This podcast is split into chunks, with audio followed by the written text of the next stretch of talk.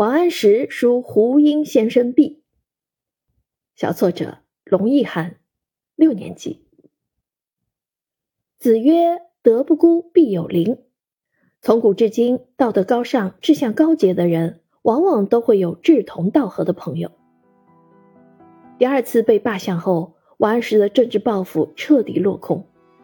他收拾好行李，在金陵紫金山上寻得一处居所。自此醉心于田园生活，隐士胡英先生、杨德冯情趣高雅，亦归隐在紫金山。二人志趣相投，互为芳邻，结下了深厚友谊。接天莲叶无穷碧，映日荷花别样红。正值初夏时节，爱好游历山水的王安石在紫金山小游几日，朋友赠他一坛美酒，刚回到家中。王安石便提着酒，兴致勃勃来到胡英先生家。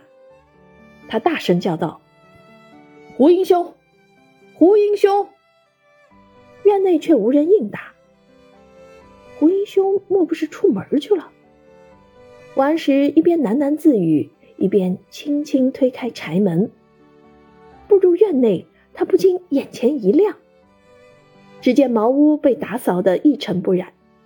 当时正值潮湿的夏季，院内却没有一点青苔的痕迹，花草树木排列整齐，按照高矮、大小和品种搭配，参差交错，非常别致，显然经过主人精心设计。好一个胡英啊！王安石面带微笑，捋了捋胡须，脑海中浮现胡英先生劳作的场景。他将设计图纸摆在地上。左手扶着花苗，右手凿着地，额头上渗出细密的汗珠。质朴勤劳如胡英兄啊！王安石微笑着走出院子，院前的景色与院内的优雅别致大不相同。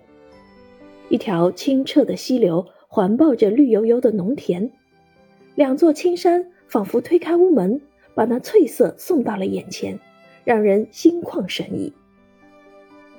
不远处，胡英先生挽着两只裤脚，扛着个耙子，迎着夕阳的余晖缓缓走来。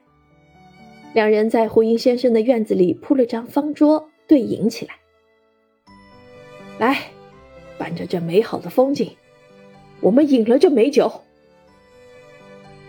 煮酒下肚，王安石文思泉涌，诗意迸发，情不自禁走到胡英家的墙壁旁，大笔一挥，题下。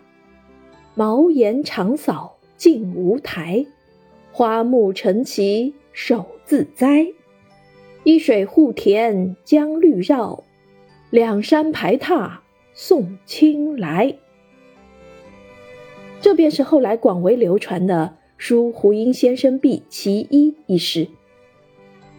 一个平常的下午，两个志趣相投的友人，一抹夕阳，一壶煮酒，成就了一首。千古名篇，也记录了这对芳龄的醇厚友谊。